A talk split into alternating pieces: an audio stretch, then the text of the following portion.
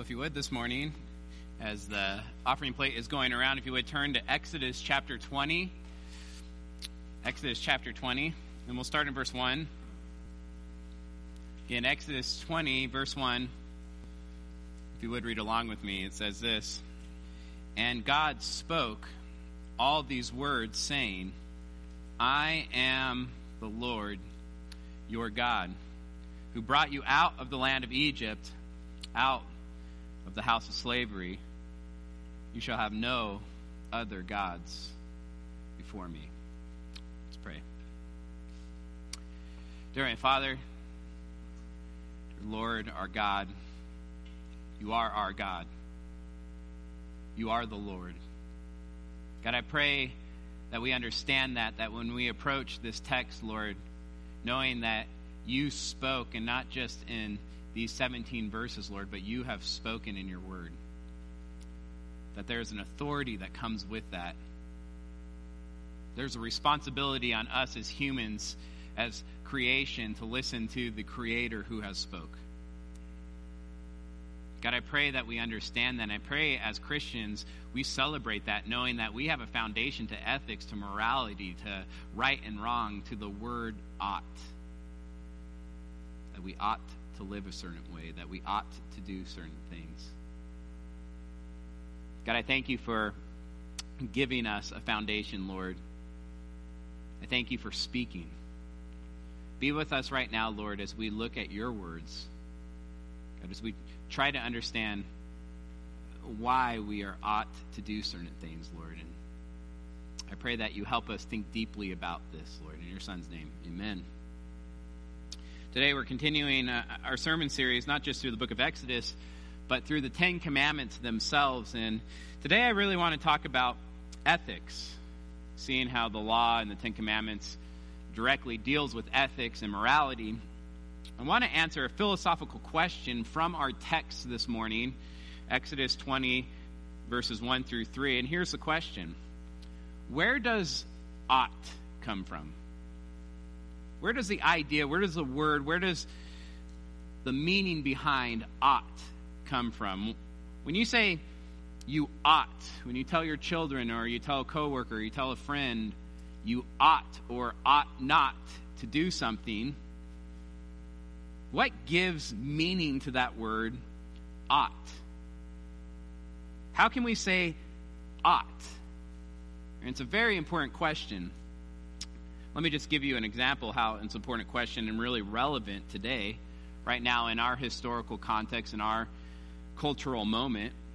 We, and I pray all churches, but I will say we, you know, we, universal, the church, we are saying right now in this cultural moment that you ought not to murder a child within the womb. Right? This is a important discussion that we're having with culture right now, obviously. Where do we, this is a question I want to ask this morning, where do we, the church, get the authority to say something like that? Where do we get the reason to make such a claim? And of course, the simple answer, and I'm sure most of you are thinking this right now, is God. But I want to examine this and, and take us a little deeper this morning in that answer. So I have three points in the sermon this morning. God is, it's important, God is the authority behind the word ought. It's the first point. God is, God is the reason behind the word ought. And finally, God is the reality, the reality behind the word ought. God is the authority behind the word ought. That's the first point this morning. So let's look at this. In Exodus 20, verses 2 through 17, who is speaking? God is. God is speaking. I want you to just stop and think about that for a second. I know we've been talking about this for weeks now, but who is speaking? the triune God of the universe, eternal, all powerful, all knowing, the God who spoke reality into existence from the smallest atom to the largest galaxy, from the smallest bug to the largest animal, and all the varieties in between plants, sea creatures, birds. This God that made man out of dust, made a woman out of a rib, made the heavenly beings, the awesome angels. God created them. This God, the one and only, the terrifying and dangerous God on Mount Sinai, is speaking. And what does he say? Verse 2 I am the Lord. I am the Lord. Now, there's a lot to this statement, and we've been talking about this statement for a couple weeks now, but there's one thing that's very clear to anyone that reads this statement God's words come with authority because he is God. Let me just read to you from Al Mohler uh, from his book Words from the Fire. He says this If God has spoken, let me just stop there. It's what we believe as Christians, right? That God has spoken. If God has spoken, we must obey. This is not a word submitted for our consideration. The living God allows us to hear the voice of God from the fire and survive. It is because he has demands to make of us. The Creator speaks to his creation. And in giving us the Torah and the entire body of the law and statutes and command, there is a requirement of obedience. He is saying to the Israelites, Look, it's about obedience. I'm not giving you this information. I'm not, I'm not letting you hear my voice for your intellectual stimulation. It's not about, uh, it's not so that you will have a epistemological advantage over the pagan people around you. I'm allowing you to hear my voice so that you may hear and obey. God has spoken. And there is an authority that comes with it. An authority that comes with God's word because simply He is God and He has spoken. Therefore, there's an authority behind the Ten Commandments. It's so important. It's so important. When we tell someone you ought or you ought not to do something, again, for example, you ought not to murder, that's the sixth commandment. We Christians can justify using the word ought because we are appealing to an authority that is above us. We're appealing to God's authority, not our own. In a biblical worldview, there is an authority behind the Ten Commandments that we can base our life off of that we can make sense of ethics or morality with. And we see it very clearly in verses 1 and 2. It, it says this, verse 1 And God spoke. Right? God spoke.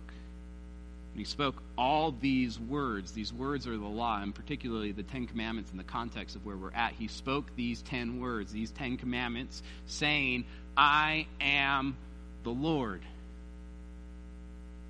That's authority.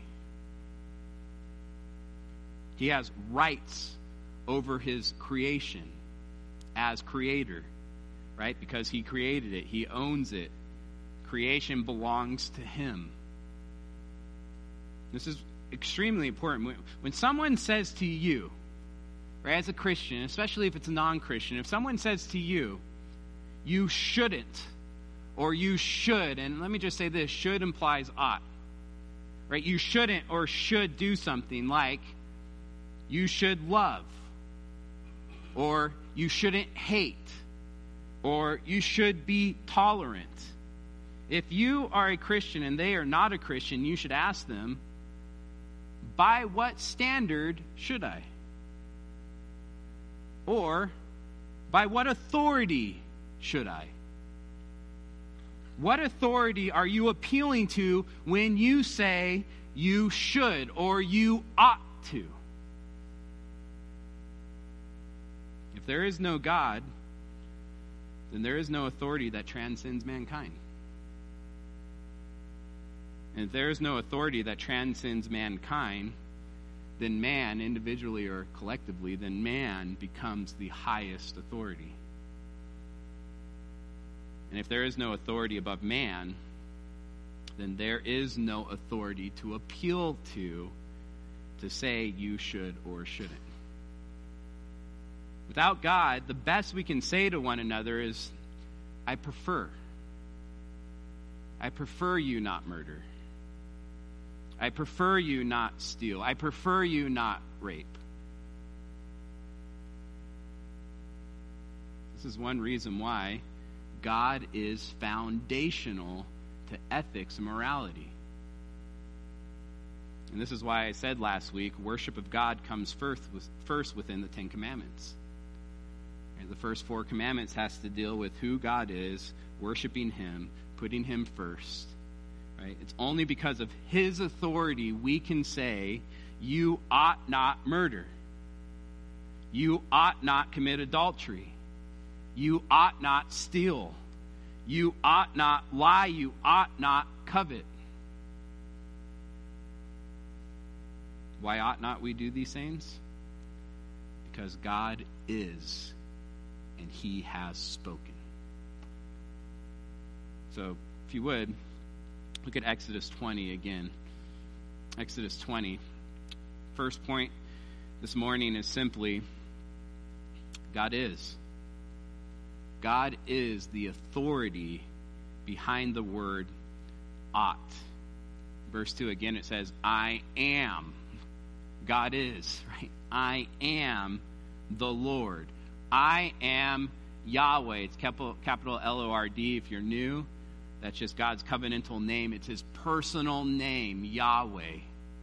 I am Yahweh This brings me to the second point this morning. God's not only the authority, but God is the reason behind the word ought.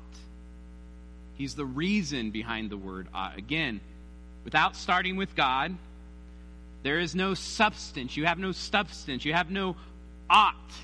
You have no reason to love others. It's not just because God has authority over us, obey or else, in other words. It's not just that. He's also the foundational truth, the ontological reason behind why one ought to obey the commandments. Again, look at Exodus 20, verse 1. Look what what God tells us in, in 20. Look at verse 2. It says this. This is God speaking. This is the first words he says. He says this I am the Lord. Again, that's authority. Right? But look what else he says I am the Lord your God who brought you out of the land of Egypt, out of the house of slavery.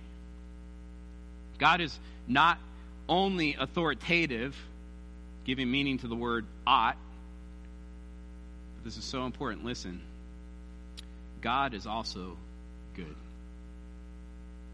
He's good, meaning he is trustworthy. We have a reason why we should obey because God is good. He saved Israel.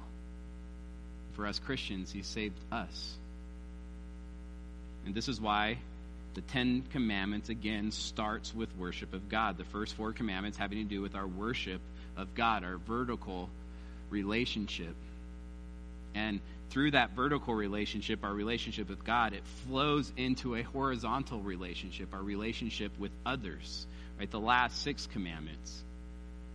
They are organized this way because without God, man has no reason to not murder not commit adultery, not steal, not bear false witness, not covet.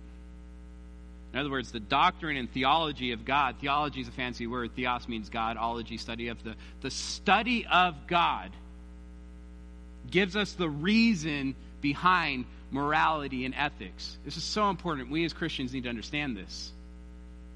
We have a foundation to stand on when we say ought. And the Bible makes this clear. Turn to Ephesians 4, verse 1. I know we've gone over this passage a ton, but I just briefly want to go to it one more time. We know this. You can split Ephesians in half, the first half, chapters 1 through 3. It's all doctrine, it's all theology, it's all, all this study of God and our relationship with Him. It's all what is, it's all facts. You get to chapters 4 through 6, which is the second half of the book of Ephesians. And it's all morality, it's all ethics, it's all practical living, what we should do because of the facts, because of the theology, because of the doctrine. And right in the middle, what splits these two sections up is the word therefore. Again, Ephesians 4 1 says, I therefore, a prisoner of the Lord, urge you to walk in a manner worthy of the calling with which you have been called. Now, again, we've spent a ton of time in this verse. So let me show you another place where this happens right, where Paul splits the doctrine, the first half, with the second half, the practical living section, and he splits it by one word, the same word. Therefore, if you would now turn to Colossians chapter 3, verse 1. I'm going to use the NASB. If you want to look on the screen, it should be up there. Because unfortunately, the ESV translates the same word, should be translated therefore differently the NASB gets this one verse right on. The same exact word that we see in Ephesians 4, verse 1, we see in Colossians 3, verse 1, and it is therefore. Therefore, if you have been raised up with Christ, that's just Paul reiterating what he's already said in chapters 1 and 2, four chapters long, Colossians, the first half, chapters 1 and 2. If you have been raised up with Christ, Keep seeking things above. That's the command. That's the second half of uh, Colossians 3 through 4. He, he tells us what we need to be seeking over and over and over again, seeking the things above. In other words, since, since you have been raised up with Christ, chapters 1 and 2, which shows us God's grace, God's goodness, God's love, therefore, because of that, therefore, keep seeking the things above. It's the command. Colossians, just like Ephesians, chapters 1 and 2 is the theology, theology of salvation, theology of grace, theology of what God has done, right? The theology of being raised up with Christ. Then, chapters 3 through 4 is how we should live in light of this theology, in light of God's goodness and grace. It's super important. It's the theology the study of God, the doctrine, it's the theology that gives us the reason why we should obey God's commands. Let me show you another place where we see this. Turn to Romans chapter 12. Romans chapter 12.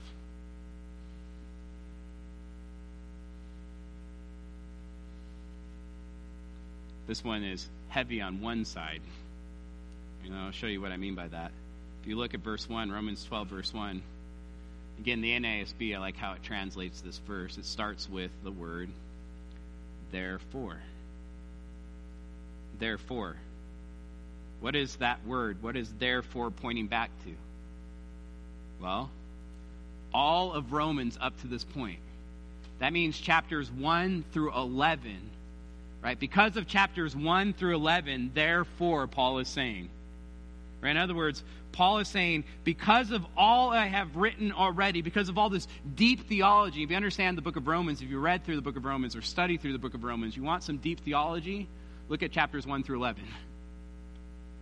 Because of this deep theology of God's grace in chapters 1 through 11, therefore, I urge you, brethren, by the mercies of God, to present your bodies a, a living and holy sacrifice acceptable to God, which is your spiritual service of worship. And do not be conformed to this world, but be transformed by the renewing of your mind.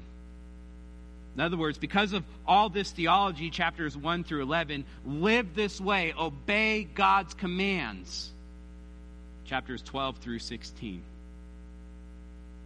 Think about that. Paul gets, he's thinking he gets one letter to the the church at Roman. And he doesn't fill that letter with a bunch of commands. He spends most of his time in theology theology of God's grace, who we are, who God is, what God has done for us, 1 through 11. And then he spends the minority of the time saying, therefore, do this. As I've said many times, and I hope this is just echoing in our heads, the word therefore is extremely important. super, super, super important. And here's why God doesn't give arbitrary commands. His laws are always grounded in theological truth. Let me give you an example of what I mean by that. Laws or, or a command grounded in truth, right? Because this is true for us, especially as parents. Right? As a parent, you tell your child, don't touch the stove. Why? Are you just a killjoy? no, because there's an ontological reason, a reality, a truth behind this command. Stove is hot. Let me put it into a sentence using my favorite word. The stove is hot, therefore, don't touch it. The reality is the hot stove, it's the truth. The command is don't touch it. Let me put it into a sentence again and using another one of my favorite words. The stove is hot, therefore, you ought not touch it.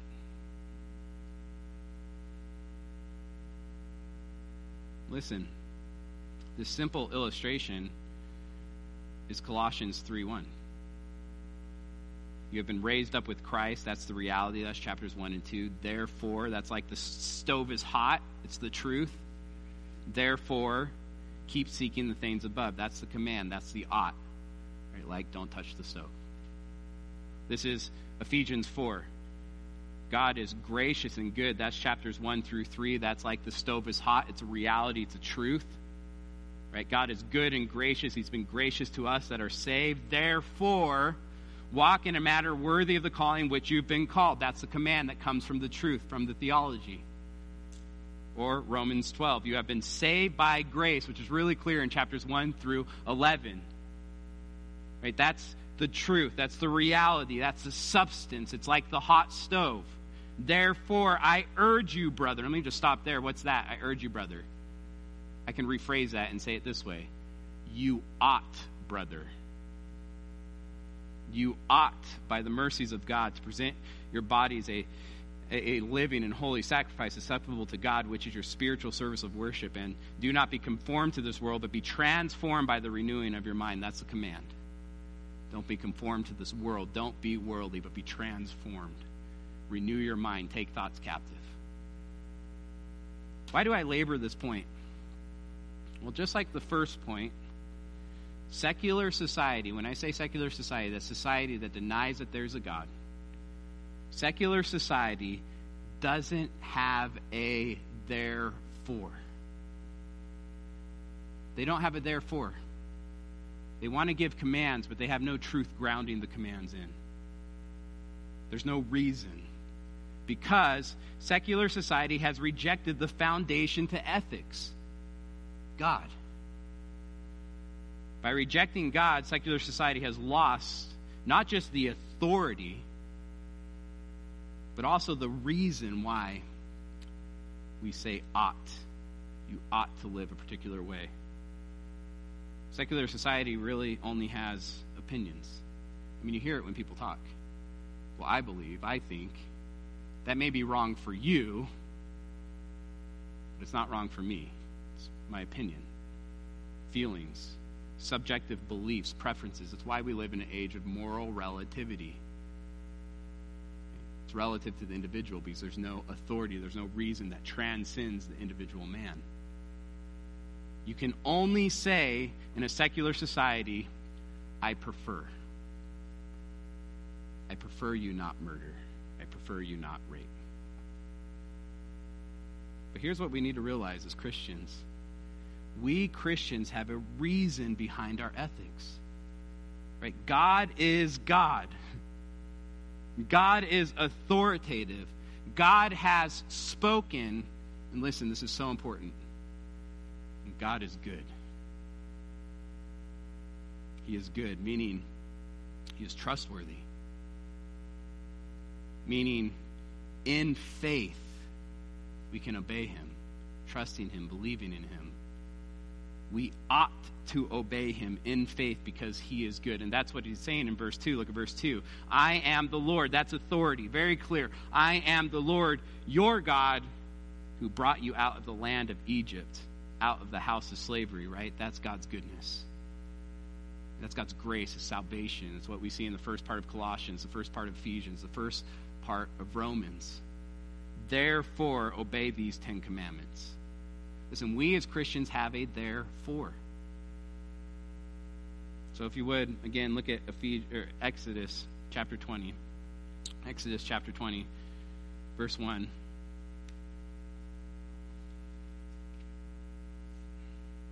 Let me just walk through these. Right, again, the first point God is the authority. Again, God is. God is the authority behind the word ought. When we say ought as Christians, God is the authority that we are appealing to. Right? And we see this in verse 2. I am the Lord. Right? I am the Lord. That's authority. We ought to listen to him because he is God. The second point this morning is God is the reason behind the word ought. Again, verse 2 I am the Lord, your God, who brought you out of the land of Egypt, out of the house of slavery. In other words, we ought to listen to him because God is good. He's trustworthy. You should listen to him out of faith. He's a loving father. We may not understand why we shouldn't touch the stove as a two year old, but you should trust your dad that he loves you and he's giving you that command because there's a reason, a reality behind the command.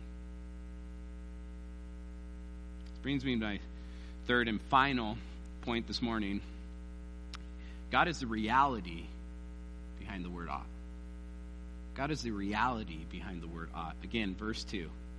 I am the Lord your God who brought you out of the land of Egypt, out of the house of slavery. Verse 3 You shall have no other gods for me the Ten Commandments starts with God. In fact, the first commandment lays the foundation to all Ten Commandments. You shall have no other gods before me. It's, it's just like, by the way, metaphysics. Right? What is reality? God is the starting point to all reality. Genesis 1 1, what does it say? In the beginning, God. He's the starting point. In the beginning, God created the heavens and the earth. He's the prime reality. He's the starting point to metaphysics. He's also the starting point to, to epistemology, to knowledge. What does Proverbs 1 7 say? The fear of the Lord is the beginning of knowledge. In fact, if you get rid of God, you lose knowledge.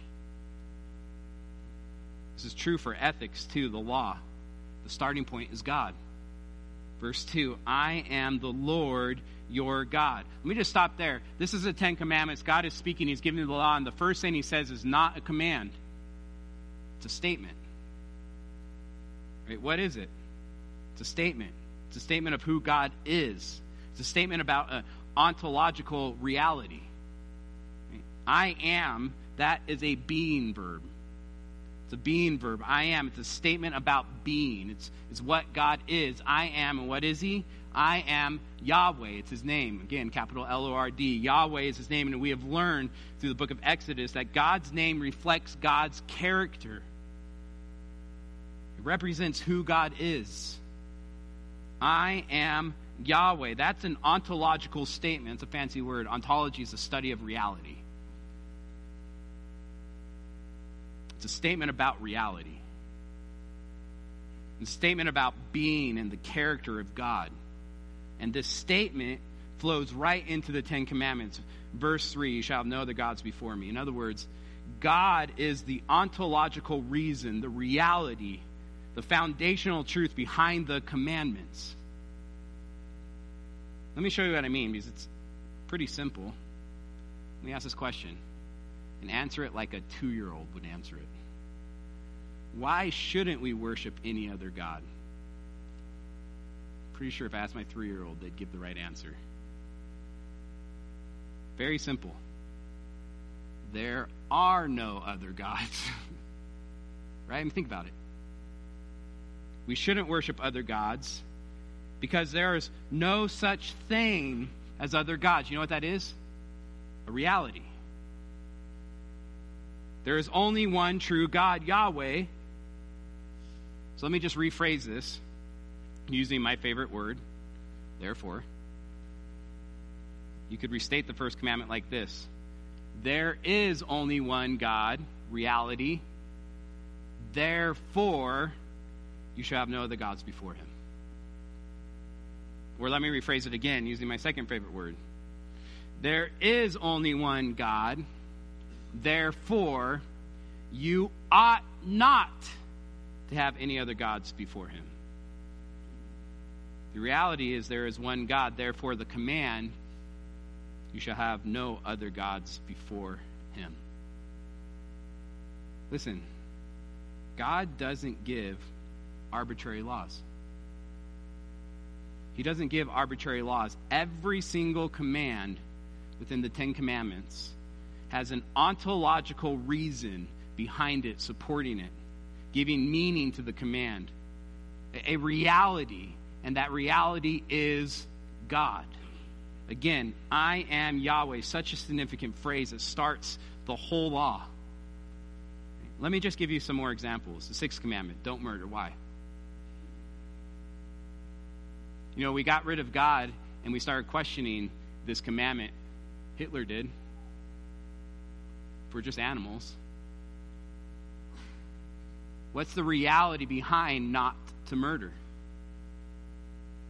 You want to know why there's 60 million babies dead in the womb? Because we got rid of the reality behind do not murder. And that will keep going, by the way. They're already talking about infants. You want to talk about the elderly? What is the reality behind thou shalt not murder? This man is made in the image of God. It's the reality. The image of God is the ontological truth. Again, the reality. So let me rephrase it. Man is made in the image of God, starting from conception till death. Man is made in the image of God that's the reality. Therefore, you ought not murder him. Command.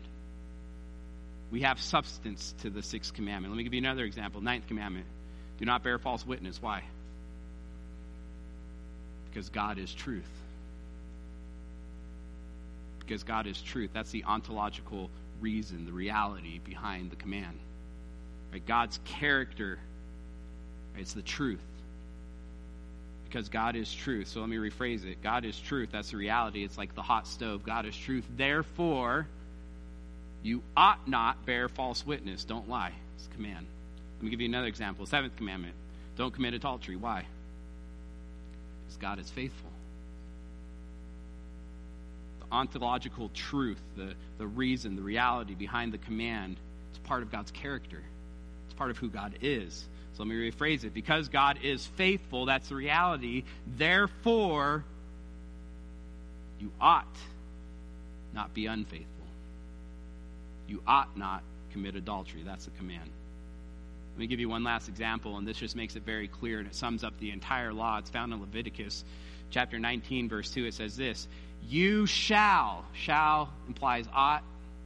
You ought, you shall be holy for I, the Lord your God, am holy. This is, sums up the entire law. In fact, the command, be holy, just sums up every single portion of the law. Be holy, for I am holy. The command, be holy. The reality, I am. We see that phrase again. I am holy. I am holy is the ontological reason, the command, the reality, right, behind the command. In fact, it's the reality behind all the commands. You can switch this around once again. I am holy, the truth, the reality. I am holy, therefore be holy. God and his character is the ontological reason, the reality behind the Ten Commandments that gives meaning, substance to the Ten Commandments. And that's why God starts the Ten Commandments by saying, being verb, I am Yahweh. Let me just put it this way God commands what his own nature determines to be good. You hear that? God commands what his very own nature determines to be good. And this truth answers one of the greatest challenges presented to Christianity when it comes to ethics. This challenge in philosophy and ethics is called the Euthyphro problem. I won't get into the history of it, but it dates all the way back before Christ.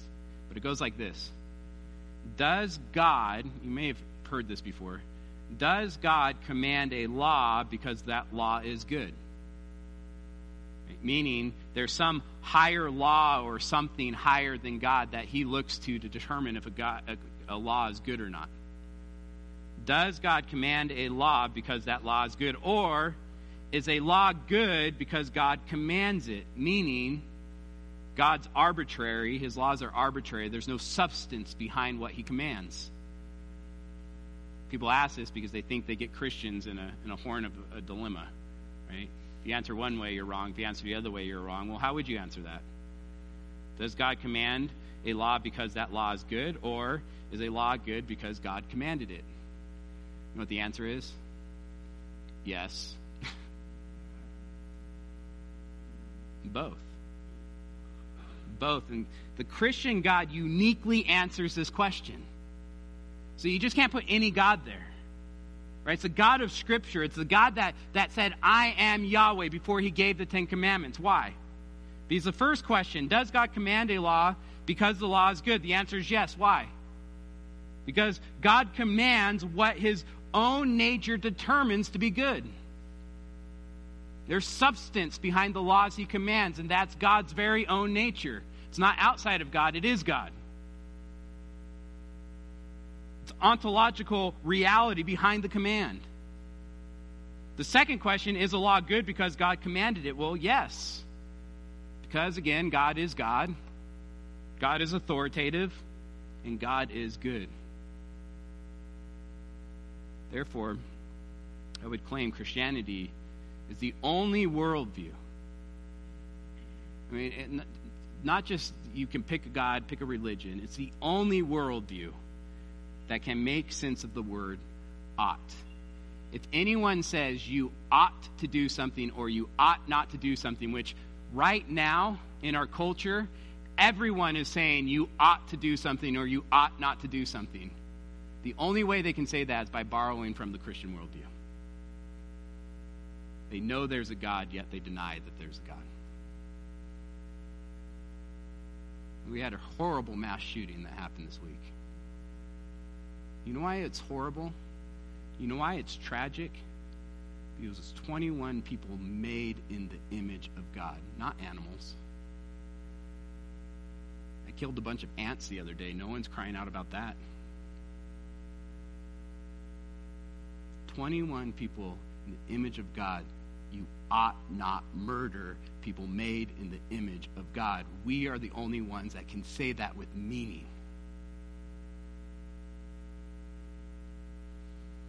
And that's because God is authoritative. God is the authority behind the word ought. I am Yahweh. It's because God is the reason behind the word ought. I am Yahweh, your God, who brought you out of the land of Egypt, out of the house of slavery. God is good. He loves you. He doesn't say, do not do this because he's arbitrary. It's for your good. And he's the ontological reality behind the word ought. I am the Lord your God who brought you out of the land of Egypt, out of the house of slavery. You shall have no other gods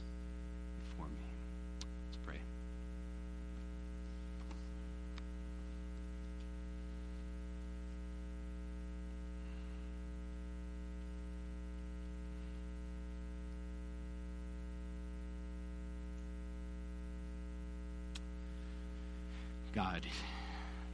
God, Lord, you are God. You have the authority to tell us what to do and what not to do. We are accountable to you. Your authority transcends mankind. It transcends culture, it transcends society, it transcends government. Therefore, we can call out society, we can call out government, we can call out culture where they ought not to do something. God, you're also good. In fact, you call us to obey you out of faith. Out of faith. Faith in what? Faith in you, faith in your character, faith in who you are, faith that you're good, just like a, a son would obey a father, knowing that father loves him. Help us to understand you.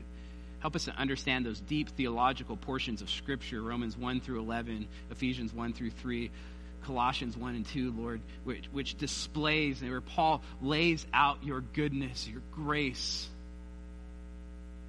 That we can look at that and see the reason why we should obey you, Lord.